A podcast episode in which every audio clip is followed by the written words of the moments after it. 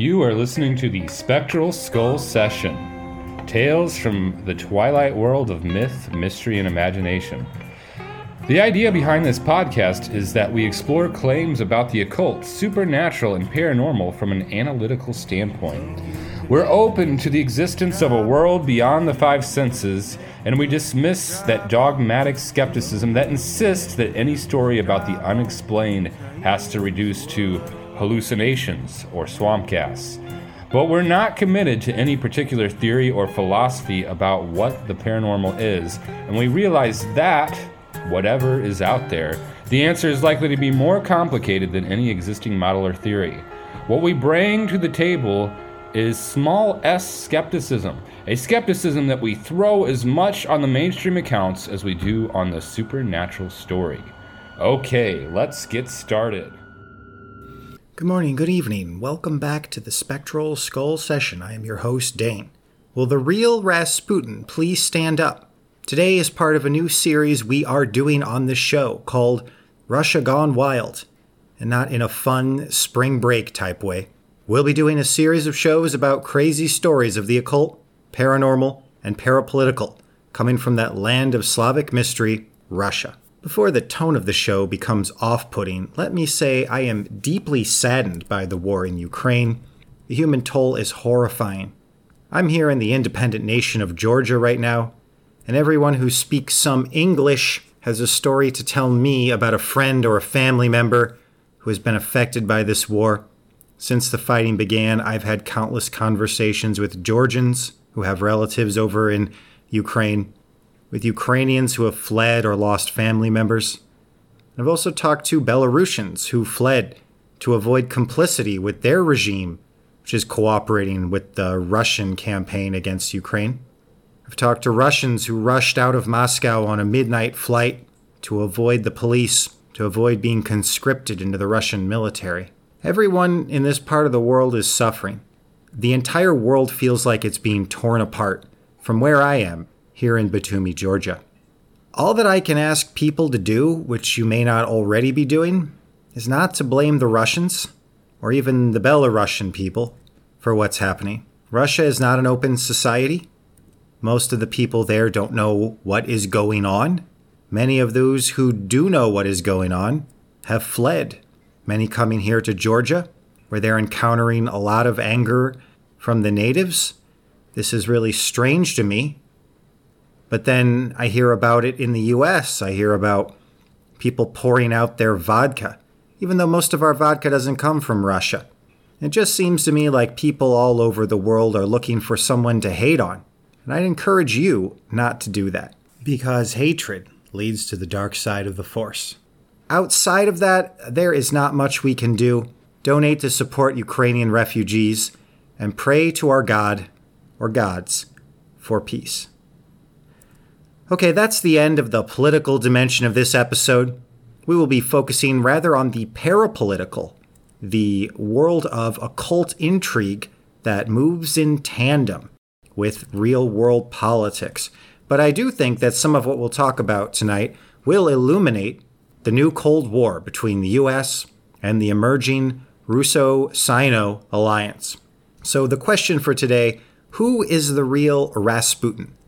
The so called Mad Monk of Moscow, who took control of the Russian royal family in the 18th century. Sorry, I meant the 19th century. But anyway, this Rasputin has been haunting stories about Russia lately. Various Western news articles are saying that Russian President Vladimir Putin is the reincarnation of Rasputin. Others are saying no, it is Moscow based pro Putin political philosopher Alexander Dugin. So, who is the real Rasputin? Is it Putin or is it Dugin? Well, it's not Isaac Newton. Let's pop this question open. Like a Russian tank gets popped open by a US made Javelin missile. Now, who is this original Rasputin anyway, and why is he tied up with the occult? Here's a recap for those of you who slept through your 19th century Russian history class. I know I did. And all of this comes from the website Cronin Casket, which had a wonderful summary of the life of Rasputin. Gregory Yefimovich Rasputin was a Russian mystic born 1969 and died 1916. He grew up in Siberia with peasant parents. He's said to have had a checkered youth, but he went on a pilgrimage at the age of 28 to study at St. Nicholas Monastery. It was a roughly 421 mile trip from his home. There he studied with a starets for several months. A starets is a kind of religious holy man who also gives advice and cures people of their anxieties. To me, it sounds very much like an Asian sage. Here's a quote that I found in Sun Tzu's Art of War that seems to apply to this situation. Do not trust men with the word Putin in their last name. Thank you, Sun Tzu. He's a real sage. Okay, that was a joke. Sun Tzu didn't really say that. Of course, most of Russia is in Asia. It might make sense that the Russians have absorbed the idea of the sage, the holy man who is also practically wise. Russia has its own history of charismatic holy men. So after studying with a starets, Rasputin became a strannik, or a holy wanderer. For many years, he wandered through Russia, gathering a small group of dedicated followers People were very impressed with his charisma, his ability to give advice, and to cure diseases. And this led to him circulating among the Russian aristocracy. In 1905, he became involved with the royal family, Nicholas II and the Tsarina. Uh, one instance that solidified Rasputin's close bond with the family was the healing of, he healed the Tsarina's son, Alexei. Alexei was ailed with hemophilia, which causes your blood to fail to clot when you're injured. In this particular case, uh, Alexei had an internal hemorrhage, which looked like it would prove fatal. As a known faith healer, the family desperately consulted to Rasputin. And he wrote them a letter that said, He said, God has seen your tears and heard your prayers. Do not grieve. The little one will not die. Do not allow the doctors to bother him too much. Probably good advice because the doctors at the time were fond of bloodletting, which tended to kill people who didn't have hemophilia. But if your blood doesn't clot, bloodletting will definitely kill you. Alexei made a full recovery, which led to Rasputin having full influence over the Tsarina and through her, the royal family. But the Russian nobility was extremely unhappy with Rasputin and his creepy influence. They also hated his eyes he was known for having creepy eyes. They believed he belonged to a heretical sect called the Khlysts, who practiced self flagellation and orgies. Now, that's an interesting combination. Let me editorialize here and say I bet there was some old fashioned classism at work with the Russian nobility's hatred of Rasputin. He was a rare peasant who worked his way up to being closest advisor to the royal family. If you think white collar professionals, college students, and educators in the United States overreacted to the election of Donald J. Trump to the presidency, you can imagine how triggered the Russian nobility was. A faith healer as closest advisor to the czar? That's even worse than having a reality TV star as your president. In their defense, Rasputin did give the czar some disastrous military advice. During World War I, he told the Tsar that he personally needed to take command of the Russian army.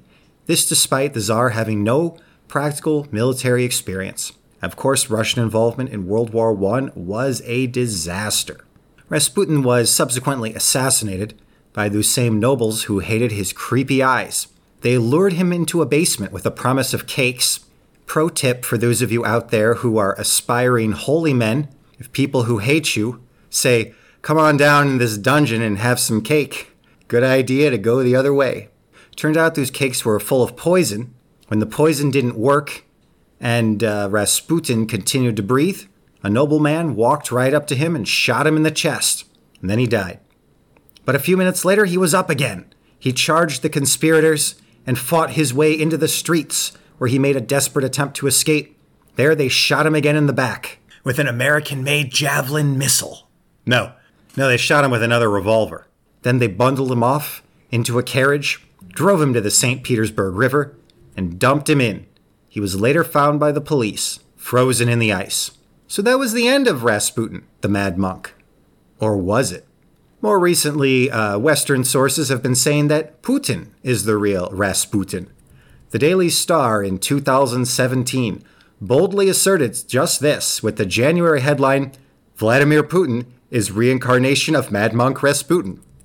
Here is a quote from that article Truth seekers believe the great Rasputin, famed for his mythical faith healing powers and so called affair with the king's wife, may have survived an assassination attempt in the early 1900s.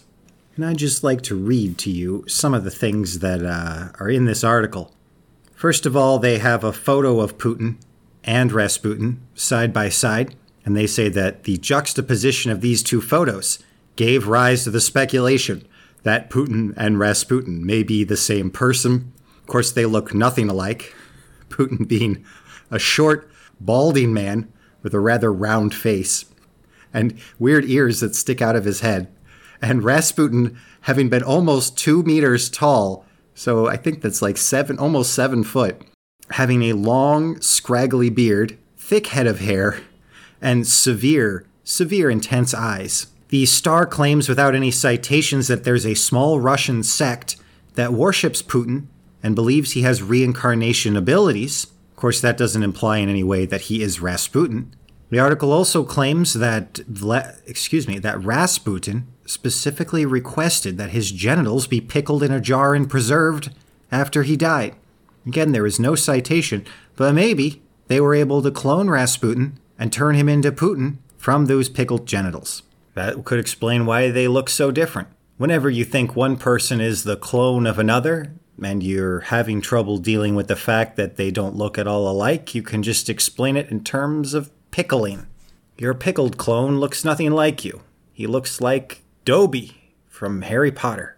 Okay, that is just crazy, but maybe there's something to it. While we're on the topic of Putin conspiracy theories, more recently, We've been hearing that Putin has Parkinson's disease, thyroid cancer. He's being treated with steroids.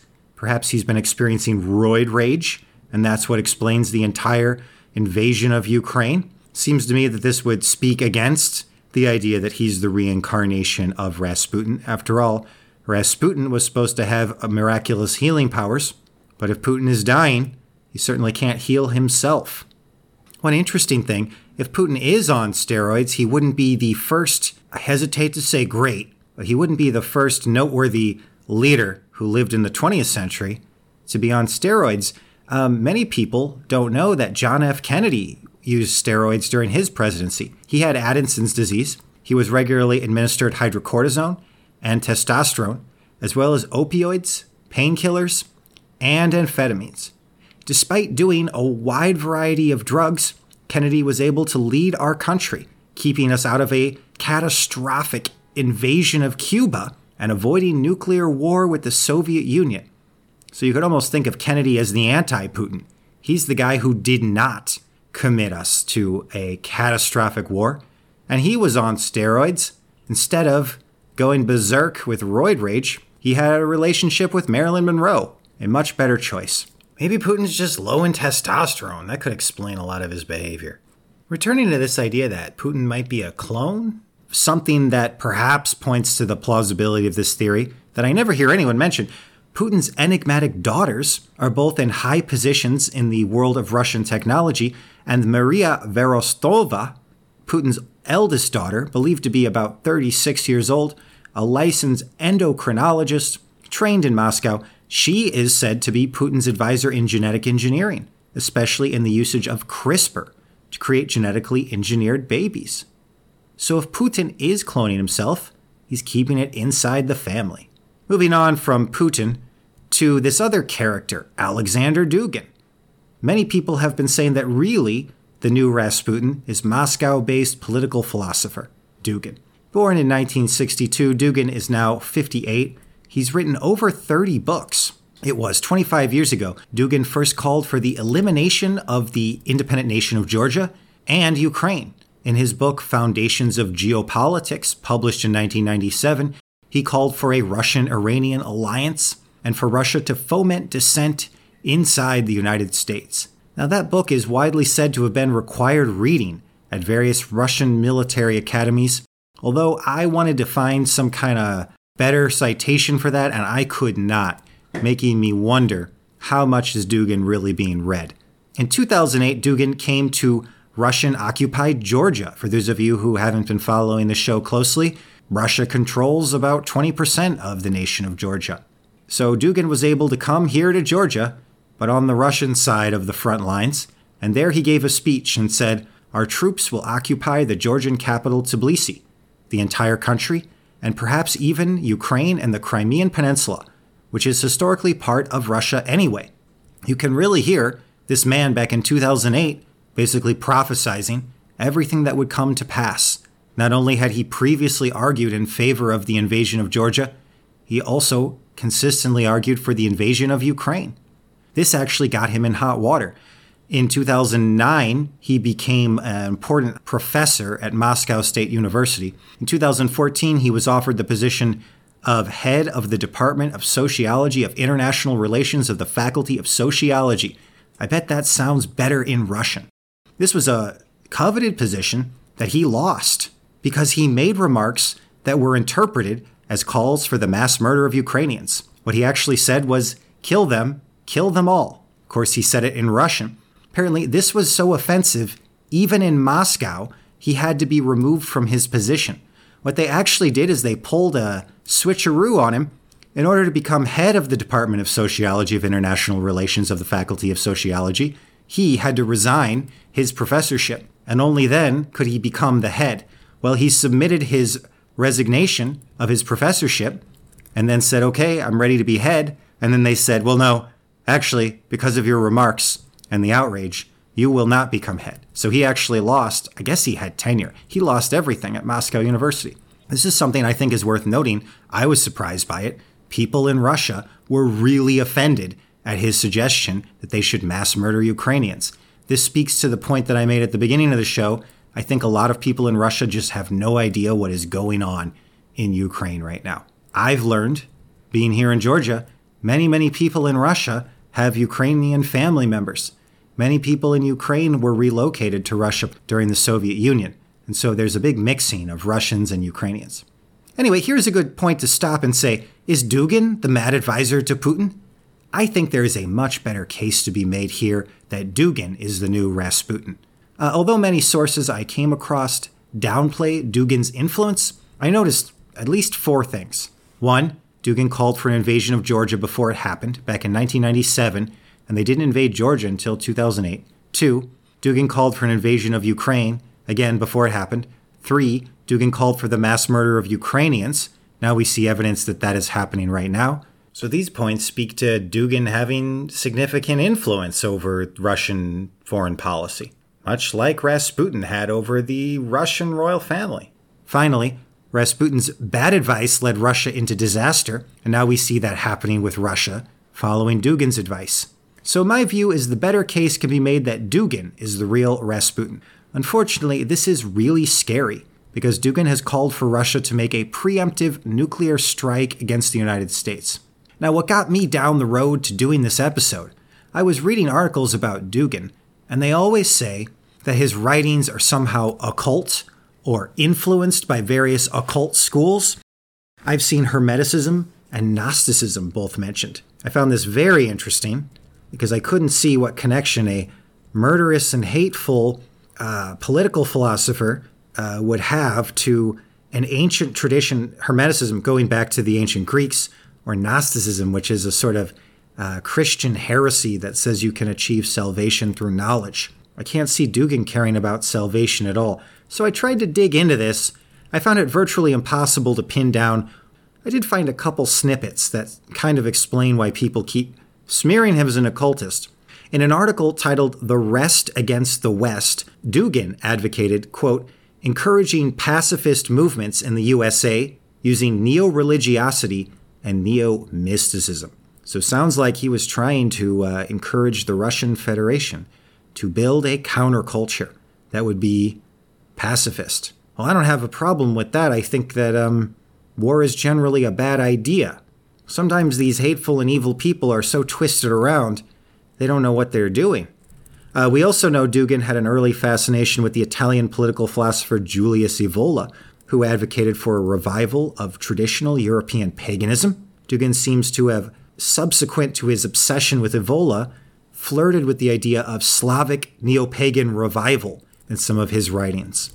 So he seemed to have this thought that, well, maybe the Russians should be turning back to a real ethnic religion, a religion that's really grounded in Russia and not something that was imported from the Middle East, which would be Christianity. Given the poor performance of the Russian military in Ukraine, perhaps they should turn to witchcraft. At least they'd save a lot of money on all those tanks. In 1995, during an unsuccessful attempt to get elected to parliament, Dugin took part in a pre election concert described as a black mass by participants in memory of the British occultist Aleister Crowley. During the performance, Dugin's supporters read out loud from Crowley's Book of the Law, including the quotation, Do what thou wilt shall be the whole of the law. Dugan is also reported to have met with figures from the Ordo Templi Orientis, a worldwide occult organization that Crowley was once a, once a leading member of. This is all from The Humanist magazine and their article Black Magic on Red Square. So, what is going on here?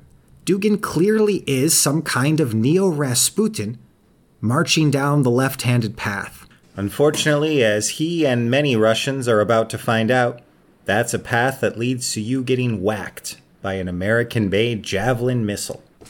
To end the episode, let me say I was really surprised to find myself having the view that Dugin is the new Rasputin because I started off thinking it was all just ridiculous, all these articles. And um, well, honestly, I think I've made the better case. I haven't seen anybody make this strong of a case that Dugin is the new Rasputin. And um, it's also fun to rag on Dugin because he seems like kind of an idiot. If he has his way, he'll kill us all in a nuclear war, which I would not like to have happen. So, to end the show on a serious note, you know, I'd like everybody to, again, really take up that call that I made to pray. Pray to your God, our God, or God's, you know, ask that uh, we be spared of total self destruction. I like this planet. I like being here. I like many of the other people who are here, and I'd like us all to keep on keeping on. Don't be too hard on the Russian people. Everybody's having a hard time, and they're as much victims of this craziness as uh, any of us are. We're all in this together. Stay strange and stay sane.